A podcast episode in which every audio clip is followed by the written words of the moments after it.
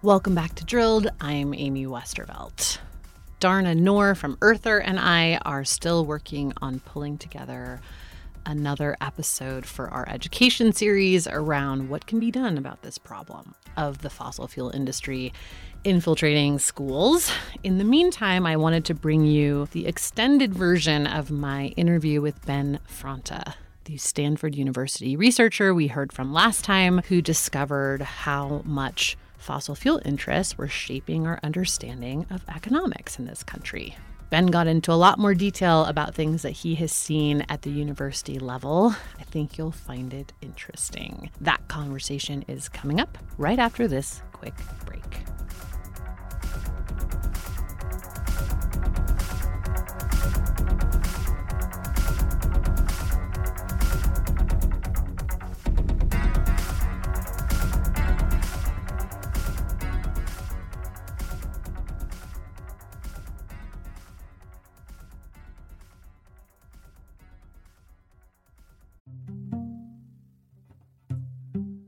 Hi, it's Amy here, and I'm excited to tell you about a new podcast from APM Studios and Western Sounds called Ripple. Such a good idea, this show. In the aftermath of major disasters, there is always a swarm of media attention. The public is captivated by breaking news, there's coverage and controversy, and then the cameras and the public just move on. But the stories are not finished. Ripple is a new series investigating the stories we were told were over. In season one, the reporting team traveled hundreds of miles across the Gulf Coast to learn the ongoing effects of the 2010 Deepwater Horizon oil spill, which are still impacting many coastal residents more than a decade later. You can listen now to Ripple wherever you get your podcasts.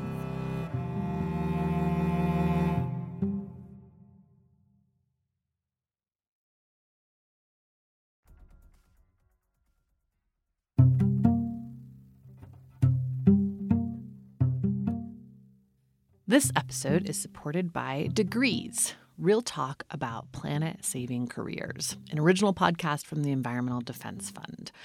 People ask me all the time what they can do about climate change, and I feel a little bit like a climate change guidance counselor sometimes.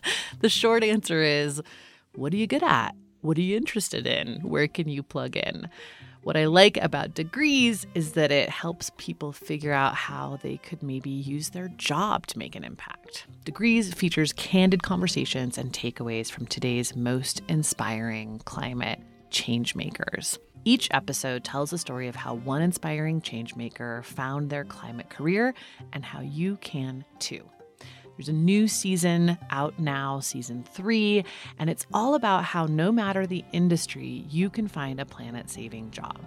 I got a sneak preview of season three of Degrees, and I loved it, especially the episode about Lake Street Dive, which is a green band, which is actually a lot harder to pull off than you might think. Just in terms of all of the disposable things that come along with touring and concerts and music venues, trying to convince venues to reduce their waste, all of that stuff. Travel, how do you figure that out? It was really good. And there's lots more where that came from, too. These narrative stories will capture your attention and inspire you while giving you practical tips on how to get a climate focused career. Search for Degrees, real talk about planet saving careers, anywhere you listen to podcasts. We'll include a link in the show notes too. Big thanks to Degrees for their support.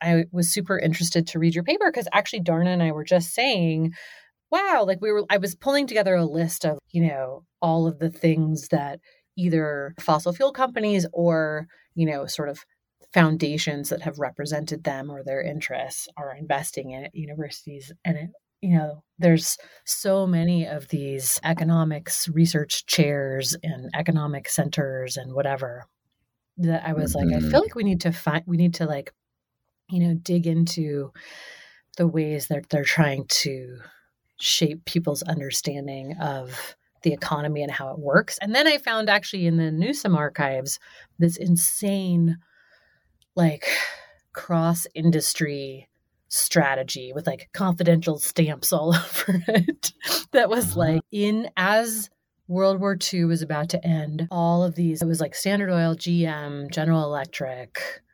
I can't remember what the other ones were, but they were all freaking out, maybe Ford, about that not that, you know, they were going to have a decline in sales because the government wasn't buying stuff from them anymore. They were worried that Americans, because the government had done such a good job of running everything during World War II, that Americans would turn away from the idea of free enterprise.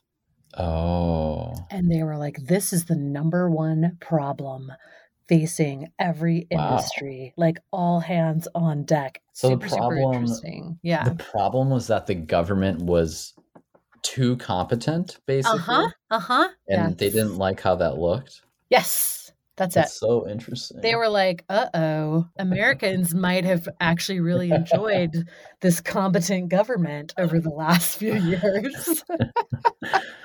you know, I, I think it's only a matter of time before the more you learn, the more you start to suspect that corporations have controlled your entire perception of reality yes. from like the moment you were born. Yes. You're like, oh my God, what is even real?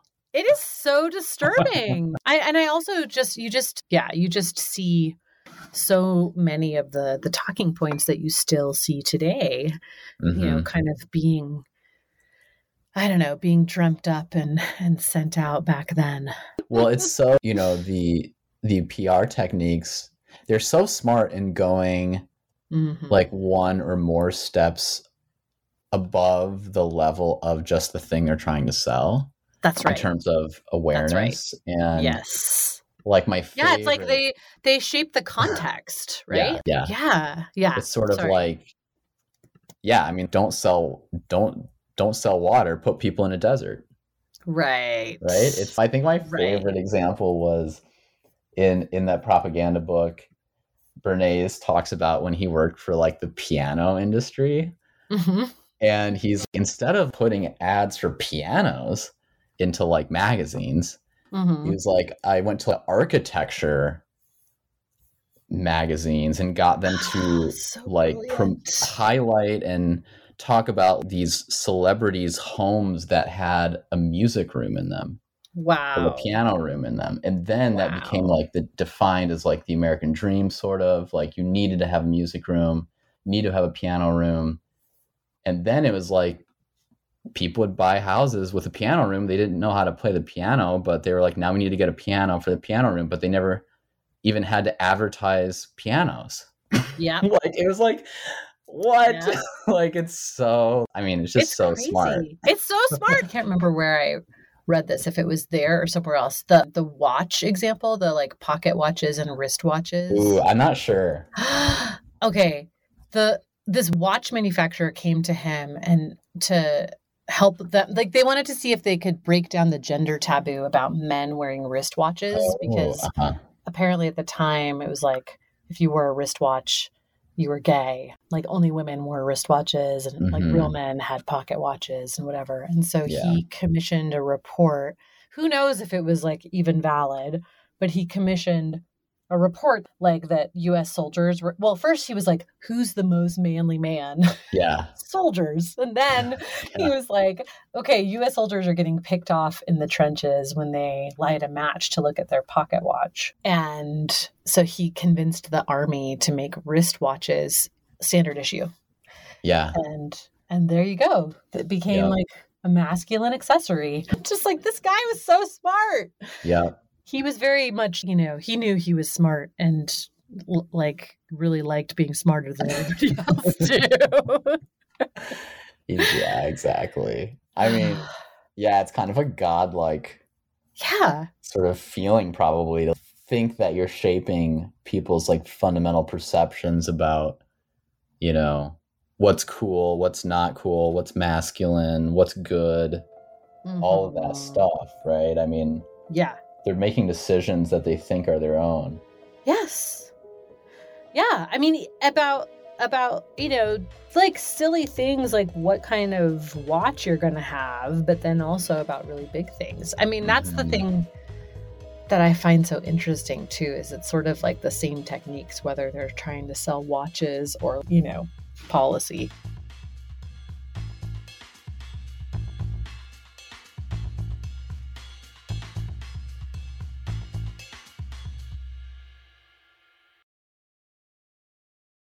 So I was hoping to get you talking about.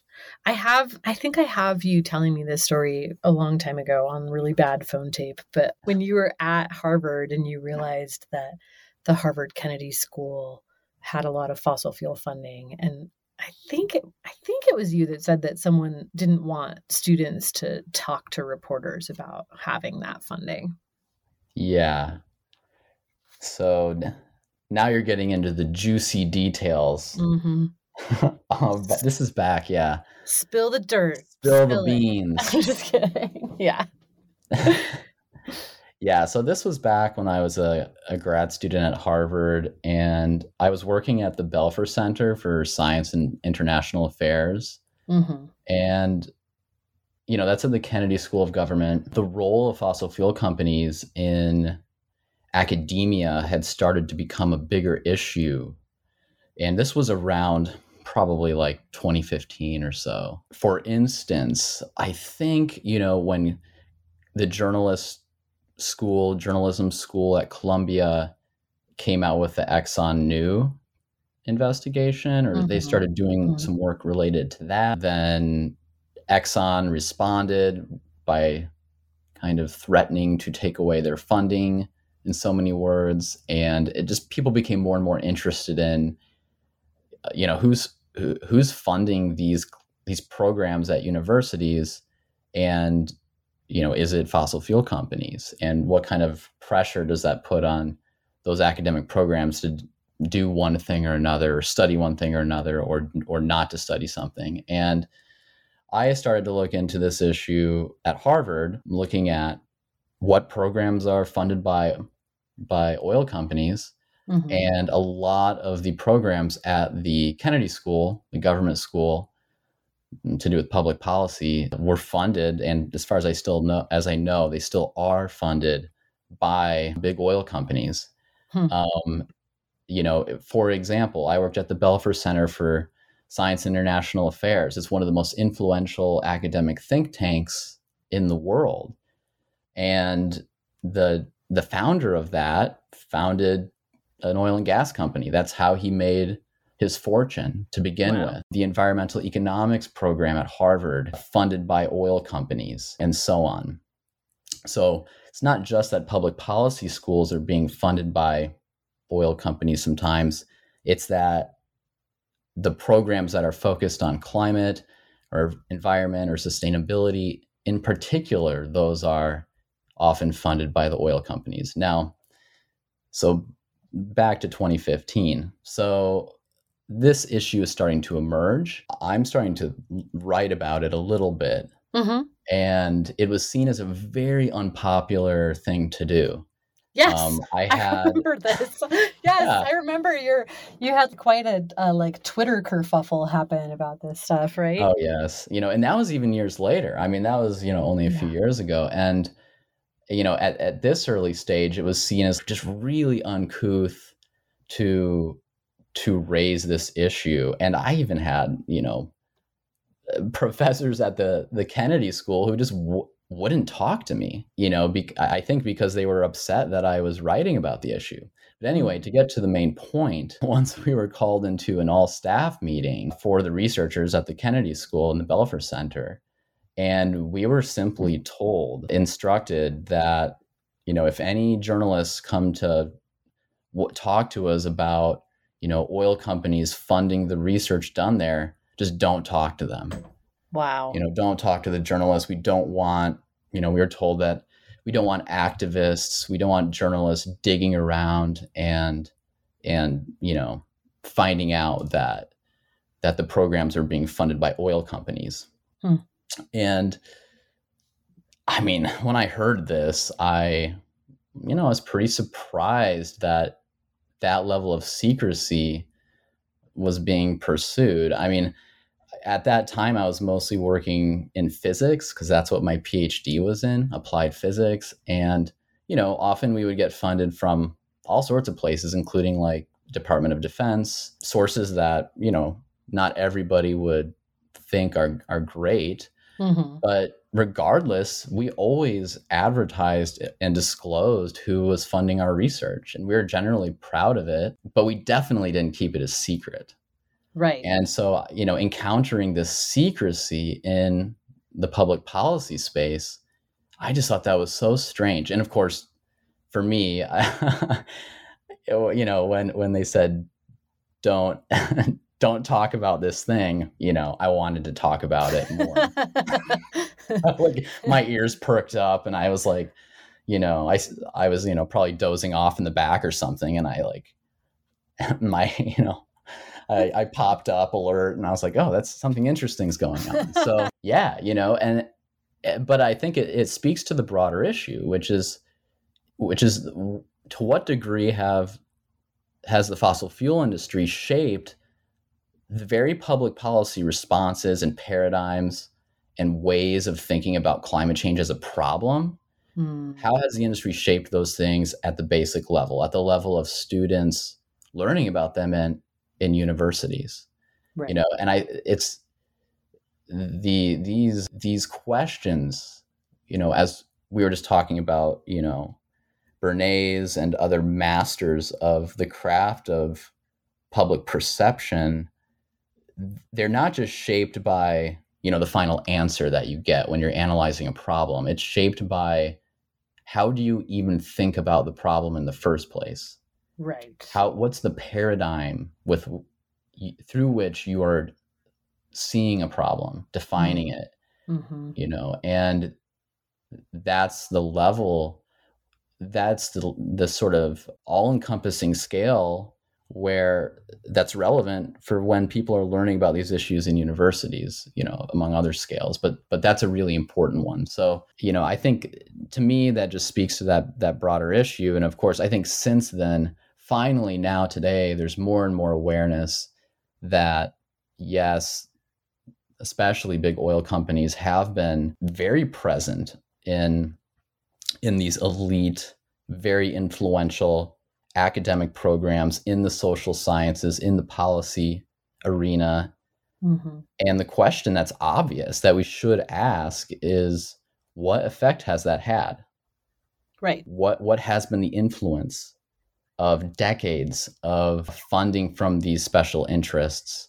Obviously there's a conflict of interest when these programs are meant to defend society against the problems that these companies are creating and right. yet these programs are de- dependent on those companies for to exist so it's a big issue and i you know i think the time it's more than ripe to to address it yeah can you talk about some of the other places that you have seen this come up i know that there has there's kind of oil funding at every every really every big university you can think of. But are there other, I guess, public policy or economics examples that you've found that were that were surprising? Yeah. So you know, this latest research is a is one example.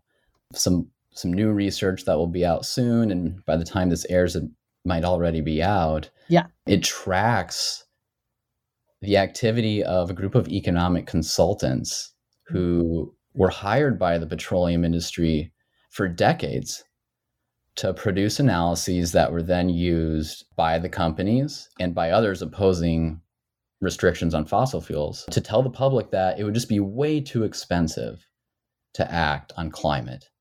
And that in any case, climate was not going to be a big deal. So the best thing to do was just do nothing. And this was the economic ammunition that the industry used alongside their scientific merchants of doubt.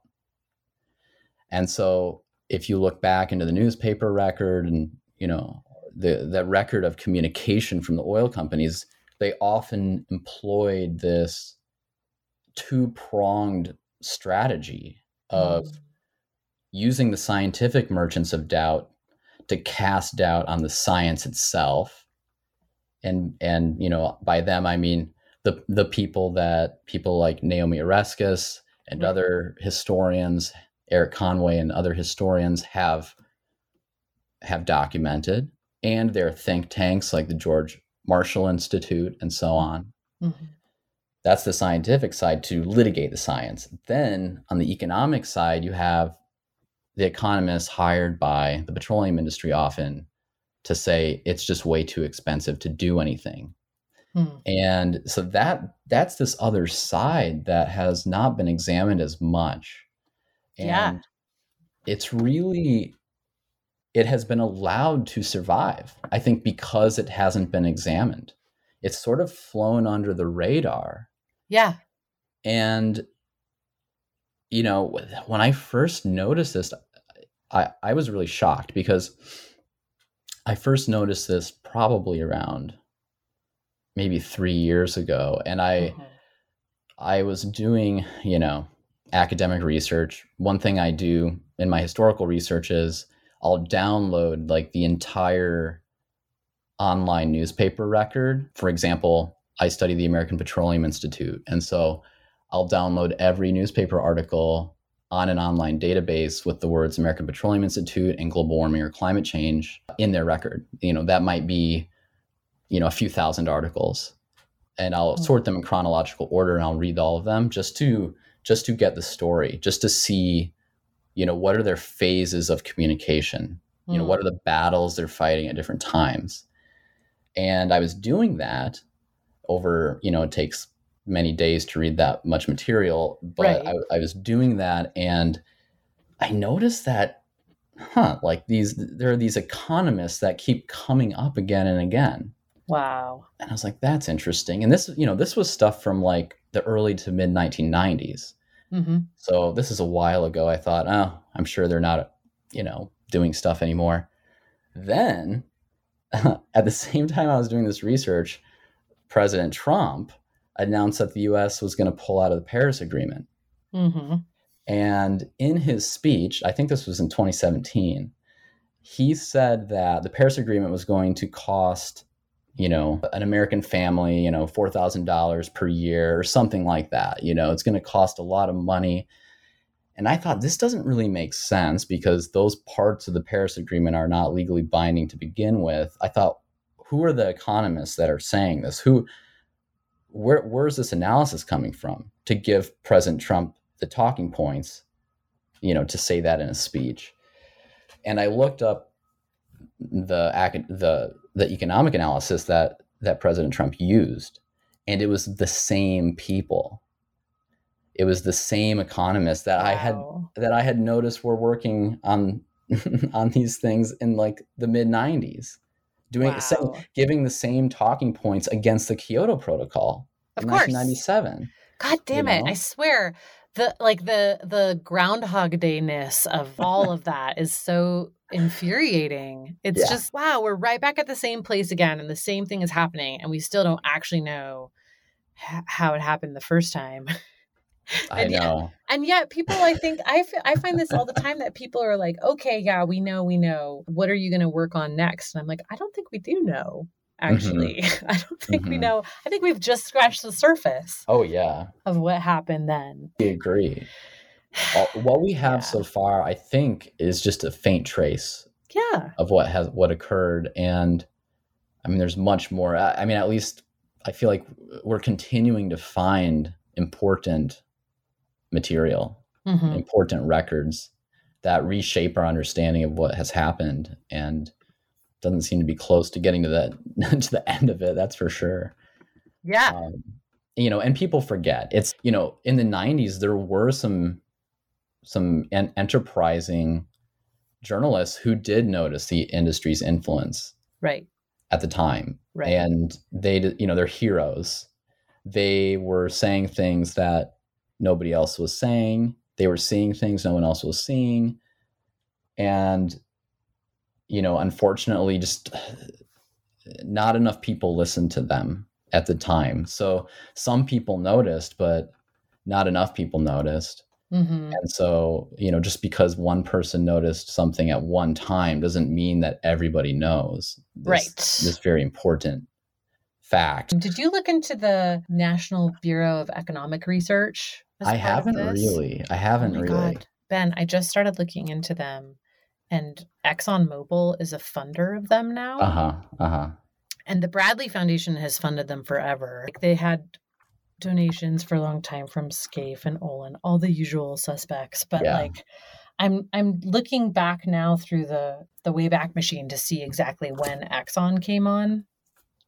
So I Mhm. can see like what exactly their influence has been. Because it's crazy. It's like those guys are like, you know, the president of the NBER is like the main, I don't know, he's in charge of the economics program at MIT. The like vice president is like runs the economics department at Harvard. It's like Yeah. every Yeah. every economics department at every major university is run by someone who's part of the NBER, which sounds and acts like it's some kind of neutral, you know, or maybe government entity, but is not Yeah. at all. Yeah. and and I'm just like, oh my gosh, these guys have been influencing like how people think about economics, you know, since the 20s. And they've been, you know, funded by sort of titans of industry all along. know? Mm-hmm. Yeah. It's it's like how far back do you want to go? I mean, Yeah. the development of neoclassical economics, Mhm. which basically asserted that you know the economy left to its own devices would spontaneously find you know an equilibrium that was optimal or natural at least magic. Yeah. yeah i mean you know in many ways that was formulated as a scientific defense against marxism Right. right, Right. you know so it's like how far back do you want to go in terms of you know special interests moneyed interests vested interests corporate interests often you know trying to cultivate certain scientific ideas for political advantage you know and it, i mean it goes back you know at least that far you know Yeah. and it's been it's never stopped really like what you see is the the PR industry comes about right when like right after the very very first regulation is passed on any industry in the US Mhm. on the railroads in the late you know late Mhm. 1800s and right when people who don't look like the people who are running all these companies start to get the vote Mhm. and like it is a tool to circumvent democracy you Mhm. know and and it's i don't know i'm just even actually even with the like the economists you know what's his face ivy lee created the bureau of railroad economics for the railroads and all Mm. those economists were portrayed as being totally independent nobody knew that that thing was created by a pr firm and funded by the industry and those economists got quoted in every newspaper all the time about the economic implications of various policies around the railroads. You know, and that was like what 1890, you know? Mhm. Mhm. 1897 maybe. So, yeah, I just I don't know. Totally. Yeah. You know, and so many of those strategies are dependent on not being seen, not being Yes. identified. You know, I mean, that's sort of the whole con, you know, the whole idea behind like any third party technique is to conceal the messenger, of course. And, it, you know, that's why it's so effective often simply, simply revealing what's going Mhm. on. I know that's not always sufficient, but Yeah. you know it can be hugely impactful just to be able to see to recognize something yes. you know i mean that's why when i saw you know what was happening with president trump in the paris agreement and he was using the same talking points it is i thought it was worth pointing out that look you know we we have seen this before this isn't new right. this is the same exact strategy, same talking points, even the same people, you know, that used this strategy back in mid 90s, the 2000s to fight the cap and trade, you know, domestic US legislation proposals. You know, all all of these proposals for decades, um, it's the same thing. So, you know, at least if if we can come to recognize it for what it is, hopefully, you know, some of its obstructing power can be taken away. Can you tell us who who this economist or these economists were and a little bit about them? Absolutely. Yeah. So, I mean, it, it's a small group of them, at least the group that I looked at. The main one, his name is David Montgomery. Mm-hmm. And, you know, he was a well respected economist. He, before the 90s, you know, he'd worked in the Ford administration, the Carter administration, the the George H.W. Bush, Bush one administration. Mm-hmm. He worked in the Energy Information Administration. So he had a lot of credentials. Mm-hmm. And starting in the early 90s, 1991 or so, the petroleum industry hired him to estimate how much it would cost to to put regulations on fossil fuels to deal with climate change. Mm. You know, mm. so I mean I think the first the first lesson of this history is that is that governments have they they tried to act. You mm-hmm. know, that early on. And that's when this sort of obstruction game really came to force, you know, three three decades ago essentially. Mm-hmm. And you know, so it, basically he'd come out with an analysis that would say, oh, if you want to reduce CO2 emissions, it's going to cost, you know, all this money, hundreds of dollars per ton of CO2, and that's going to, you know, cost all these jobs, um, right. reduce GDP, and so on and generally he would say it's going to be really expensive mm-hmm. and climate change is not really going to be that bad you know so he had kind of two parts to it and they were both they were both misleading in a sense at least because on the cost side his models were inflating the costs based on the modeling approach and on the benefit side as in global warming avoided he didn't even address that. There was zero analysis. It was simply an assertion like global warming is not really going to be that bad. I think at one point he said, if anything, it'll cost half a percent of gross national product in the year 2100, which mm-hmm. is like, you know, it's okay.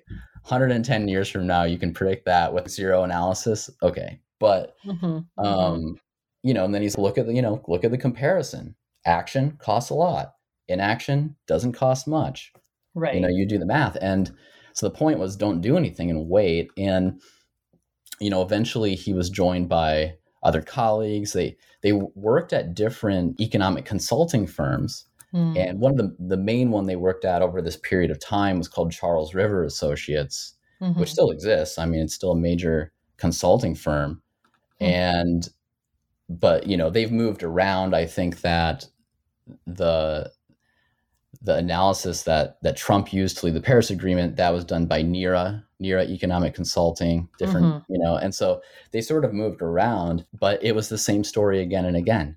1993, the Clinton administration tried to put out what eventually was called the BTU tax, but that was this hybrid energy and carbon. It was like an energy tax that was heavier if you were carbon intensive. Mm-hmm. And, you know, same strategy. The industry litigated the science, brought out their merchants of doubt, said climate science was unproven, then mm-hmm. brought out their economists, the same group of people who said, oh, it's going to be really, really expensive. Mm-hmm. Kyoto Protocol, because domestic policies were failing, clearly. Right. So right. governments moved to the international approach through, through the UN process. Kyoto Protocol, Protocol comes out. Again, exact same strategy. Mm. Um, now, of course, Kyoto Protocol was, you know, adopted, but it was not ratified by the United States, of course. Mm-hmm. And the mm-hmm. United States left that with George w, with George Bush too mm-hmm. in the mm-hmm. early 2000s. And again, you know, is the same strategy. It's that this is going to be economically disastrous, and the science is really is still uncertain. Mm-hmm. And you know, it's the exact same strategy. Then, you know, now that that failed, it was back to the domestic approach again. So that's when we had this series of cap and trade bills in the in the Senate and the House, mm-hmm, like Waxman mm-hmm. Markey and so on. Right. And again, it was you know every time there was a major climate policy proposal, it's like these same guys wow. would just would just appear again, and you know generally they were you know being commissioned by the American Petroleum Institute or other industry groups and you know it was the same analysis they were just you know, turning the crank essentially again and again. And you know, so it's this it's this parallel sort of this whole shaping of economics and eventually their analyses became conventional wisdom. I mean by right by 2010 or so, they'd already they've been at this for 20 years. Mm-hmm. And you know, senators were saying, look, it's like we don't even need a study because we mm-hmm. know that they've already been saying this for 20 years. And so real in a in a way, the scientific merchants of doubt ultimately, you know, were they failed, I guess. They over mm-hmm. overcome their power waned. But this the economics part that their power did not really wane in the same way. And you know the implications are larger as well because i i looked at these economic this economic consulting firm largely because i just stumbled upon their activities. Mm. but they were not alone. You know there were other consulting firms doing very similar work but also their work is not that different from the work done at MIT at the joint program where they do economic modeling there. That program is funded by the oil industry, not only the oil industry, but they do receive funding from the oil industry. Mm. You know, they these groups participated in something called the Energy Modeling Forum at Stanford University Oh, I remember you talking about this. It was like BP, Shell, Chevron, mm-hmm. Exxon. I mean, all of them. Absolutely, and yeah. that that group is funded, you know, almost entirely by fossil fuel interests. Mm. You know, mm. so there's the consulting part, then there's the academic, environmental economics part, and the industry is involved with both in terms of their funding. And you know, I think at the end of the day, the question is you know now like where does this leave us? Is the analysis wrong? First of all is a good question to ask you know i mean okay what if it's actually right? Now one of the nice things about this study was that one of these economists was willing to to talk to me and mm-hmm. you know be, and honestly share his perspective and experiences and and we talked about the the limitations of their models you know and and their models were essentially based on you know based on assumptions that have become mainstream in american economics like the economy performs optimally without intervention and so on. These are unscientific concepts that because they right. can't be tested of course. Right. And but it's just taken as an article of faith that if if somebody has to do something that they're not already doing it must be suboptimal. Right? Mm-hmm and you know it's a tautological it's a circular reasoning type of logic. And you know it's based on that. And then there are assumptions built into the model about how expensive clean energy is going to be. And it's assumed to be expensive like forever like really mm-hmm. expensive mm-hmm. you know and things like that. So the way the model itself is constructed it's not really like reliable in terms of what is this actually going to cost so that right. part's not really quantitatively reliable. Then you have the other side, which is the benefit side, which is not even being addressed, right? So mm-hmm. it's it's impossible to even make a comparison in terms of is this policy worth it or not. And so, you know, at the end of the day, the public has been sold this. I mean, it's a fraudulent, it's a fraudulent economic product, right? You have economists saying we did the analysis and it's too expensive. Mm-hmm. And you know it's it's you know now even by their own admission that's not true. Mm-hmm, so mm-hmm. and this has been going on for decades. You know so now the question is what do we do about what do we do about this? Right. Um, right. know, yeah I, and i think that's well because it's know. so embedded. This is the thing that like we were saying before that it's it's it's not just the you know, proposed solutions. It's the entire framing of the problem. It's like the soup that we're all swimming in. you know? I thought, uh, but you yeah. you see particularly the oil industry investing really, really heavily in making sure that no one can even think of an economy that doesn't work this way. That's right. That's right. And you have, of course, you know, students who are going to school to study economics. You know, they're taught that this is the way the world works. Yes. That this is how economies work. And there's been some fascinating historical research done on the origins of neoclassical economics. And you know, I think one of the most compelling, some of the best work has been done by Philip Mirowski, who's a historian of economics. And, eh, you know, and he shows quite convincingly, I think, that neoclassical economics, when it was formed, the, the basic ideas of it was an imitation of what physics was at that time. Mm. And, you know, physics was being seen as this pretty prestigious, like reliable science. You know, it's highly mathematical, and economics wanted to sort of scientize itself. And so it literally took the equations from physics at the time and it took the ideas like mm. ideas of spontaneous equilibrium. And it just said, this is how the economy works. It just sort of asserted right. that. And right. the sort of fatal flaw in that approach was that the physics version was was at least testable it was at mm-hmm. least falsifiable and eventually it was right. i mean you know new fields of, of physics were developed like like quantum physics because of the failures of the older models to explain observations. Right. Now the the economics version was not based on observable variables that you can measure and test. It was simply an assertion mm-hmm. of how the economy works. And no matter what you observe, you simply say that's just a result of our theory, more or less. And so it's not something that you can test or, or prove or disprove and and so it's sort of persisted as a, as more of an ideology you know or a pseudoscience more than an actual mm-hmm. scientific theory and you know this would just be a curiosity in the history of science if it were not for its major impacts on public policy today. And and obviously its major yeah. impacts on climate change you know because economists are invoking these theories yeah. in saying you know don't curtail fossil fuel use based on this model. It's going to be really expensive.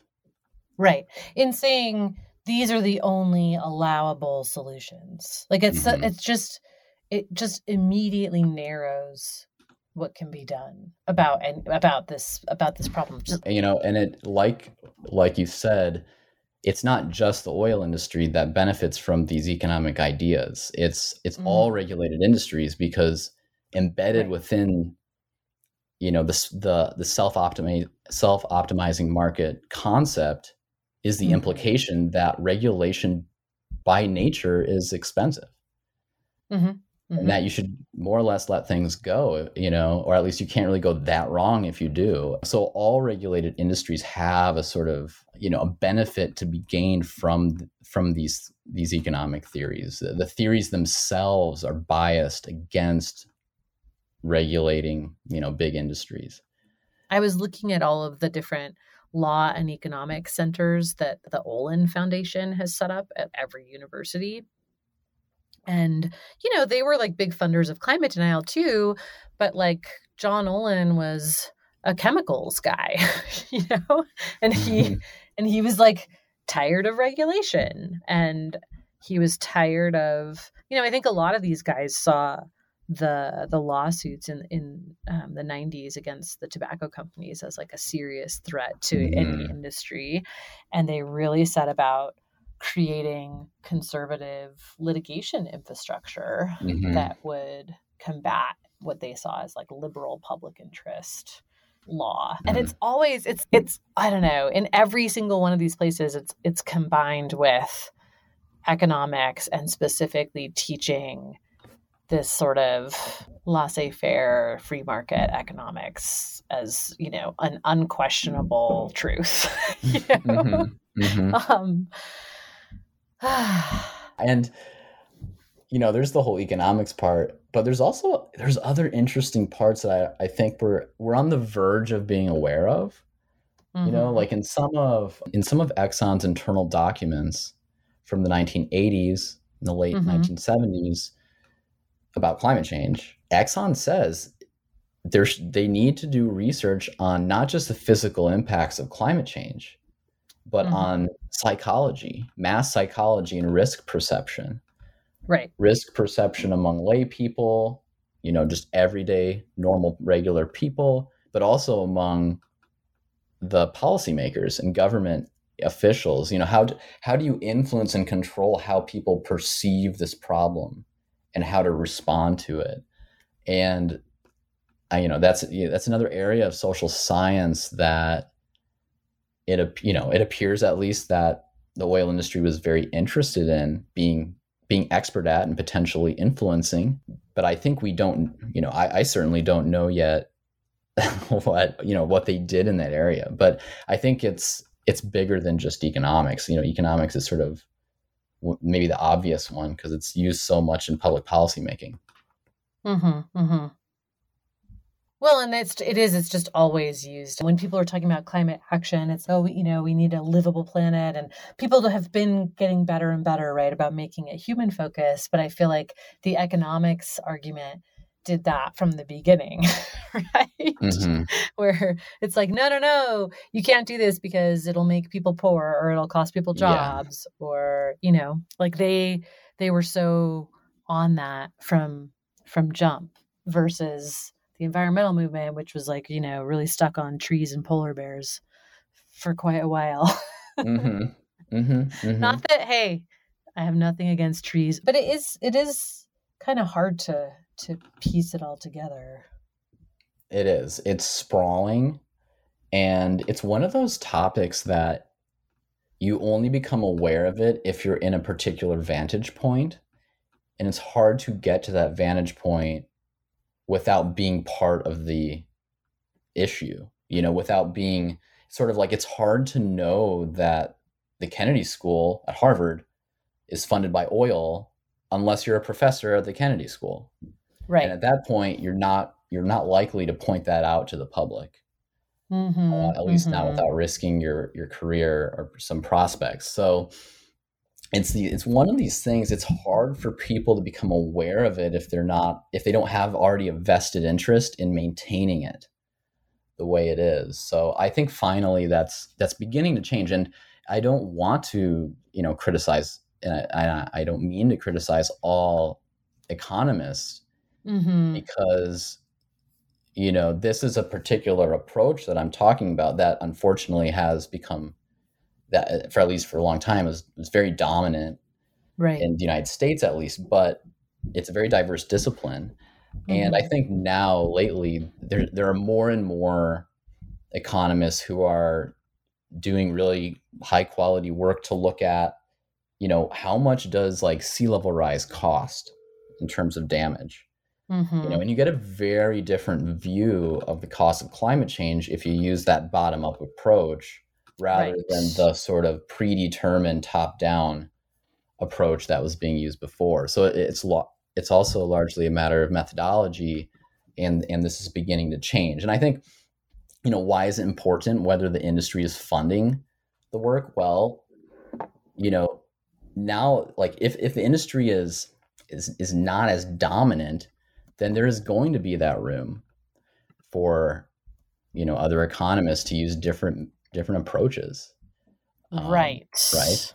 Right. And you know, it's all a matter of what what gets amplified and what doesn't. I'm curious about that because I feel like with a lot of the kind of more obvious oil funding of research, you know, them funding research into energy alternatives and things like that, mm-hmm. that there is pretty clearly laid out. I mean, like actually Stanford even has had this on their website for the Global Climate and Energy Project. Glo- yeah, yeah, they had like on their website sort of, you know, here's how we select projects and here's who weighs in where and and mm-hmm. I mean, they just straight up admitted that the funders had the final call on what would get funded for research. But I don't think that's the case with the economic stuff. And it's also just not as not as straightforward. So, did you get any have you ever, you know, from any of these things gotten any sense of how much fossil fuel companies are dictating, you know, what they want. I guess if the API is commissioning a study from an economist, they're just straight up telling them what they want. But I wonder if it's that direct in in university research. Yeah, I think it varies. What I've seen is that it it doesn't have to be that direct mm-hmm. in order to have an effect. You know, if you think about you you have an entire field, let's say climate economics or mm-hmm. environmental mm-hmm. economics as a field. You know, if you're an industry like the oil industry you can send someone to all the environmental economics conferences around the country right and monitor the research that people are doing and there are certain paradigms and and people frankly but you know mm-hmm. if you mm-hmm. think about their work in terms of a paradigm what they're interested in what they're not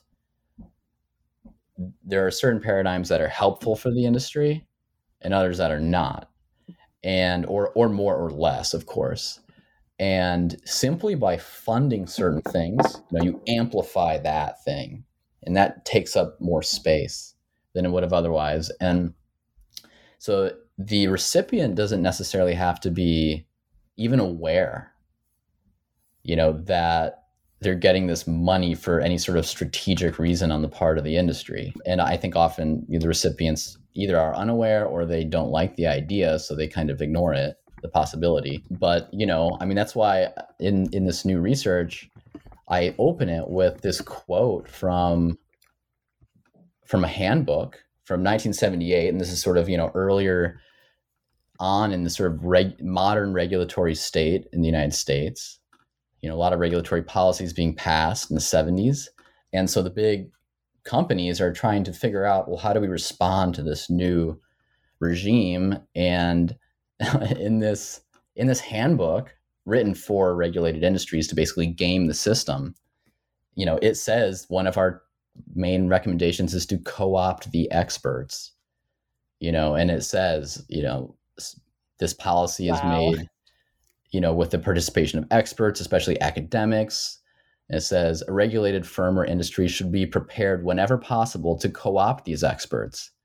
This is most effectively done by identifying the leading experts in each relevant field and hiring them as consultants or advisors or giving them research grants and the like. It requires a modicum of finesse. It must not be too blatant, for the experts themselves must not recognize that they've lost their objectivity and freedom of action. And at a minimum, it reduces the threat that these experts will testify against the industry or write against the interests of the of the industry. You know, so this was recognized as as a major central pillar of of all regulated industry strategy, counter regulatory strategy.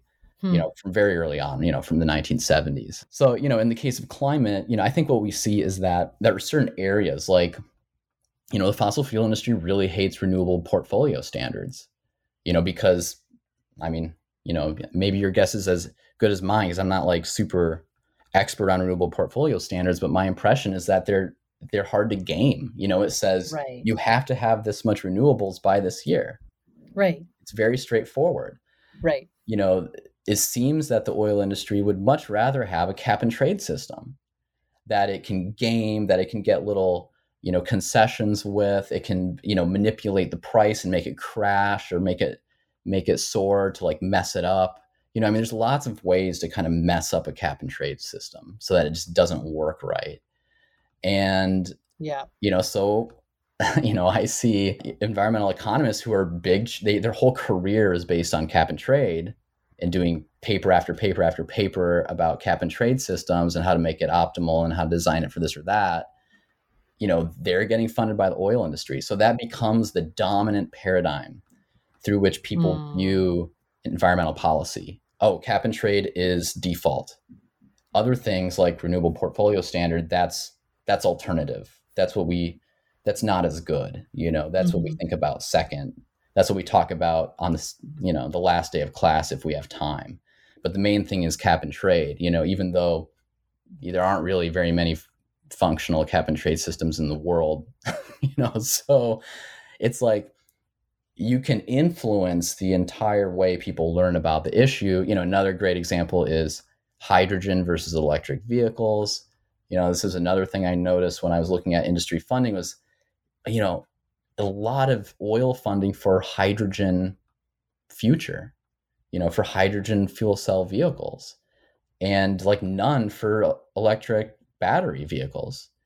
And I was like, this is sort of weird. I mean, do they just think that you know hydrogen is better. And you know well i mean obviously by this point it's clear that at least now hydrogen you know vehicles are not you know competitive at least currently. And what a lot of people don't realize is that almost all hydrogen is made out of natural gas. And so a lot right. of hydrogen you know presumably would be either largely or significantly fossil fuel you know, just sort of in disguise. And, you know, so it's these sort of options. It's, well, if we have to go to non gas vehicles, we'd rather them be hydrogen than battery. You know, it's better for us. And so through this selective funding, you know, it's it's not that hard to to shape the entire discussion. And of course, you know, when someone's been receiving funding for their research for decades, you know, that that certainly shapes the way they think it certainly shapes you know where their allegiances are. Right. You know it's going to dissuade them from you know writing against the industry or testifying against it. And you know they're going to have connections within the industry. They're going to they're going to promote the industry with their students as a mm-hmm. place to mm-hmm. work. You know they're going to be getting grants. All of these things have an effect. So yeah i think yeah. you know it doesn't have to be so blatant. It doesn't have to be you know, like a quid pro quo yeah. arrangement.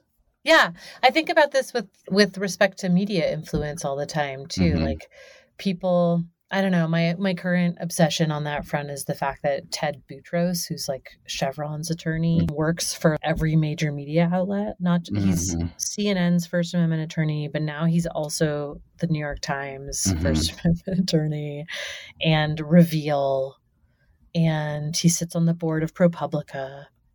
Mm-hmm. And I'm like, yeah, like he's not doing that because he loves the media. You know, I just think about, I'm like, well, you know, we have a First Amendment attorney, and I talk to him pretty regularly. And I talk to him about all kinds of things, and he shares his opinion as attorneys are wont to do. Um, you know, like he's a smart guy who I pay a lot of money for his opinion.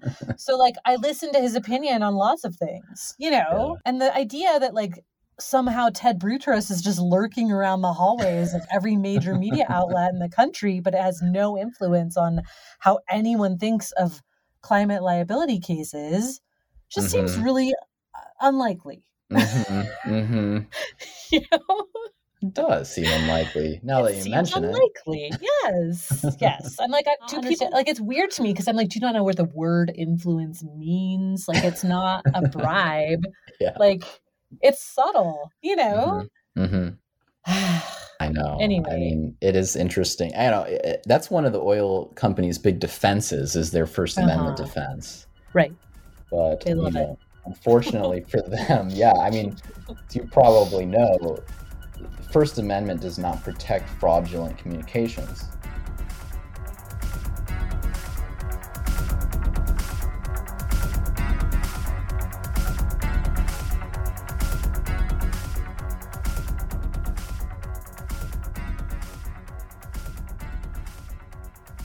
Drilled is an original production of the Critical Frequency Podcast Network. This series is a collaboration with Earther, Gizmodo's climate and justice site. My co host and co reporter for the series is Dharna Noor. Our editors are Julia Ritchie for Drilled and Brian Kahn for Earther. Our producer is Juliana Bradley. Mixing and mastering by Peter Duff. Our fact checker is Trevor Gowan. Music is by Martin Wissenberg. Our artwork was created by Matthew Fleming. Our First Amendment attorney is James Wheaton of the First Amendment Project. You can find corresponding stories, videos, and documents for this series on earther.com. Thanks for listening, and we'll see you next time.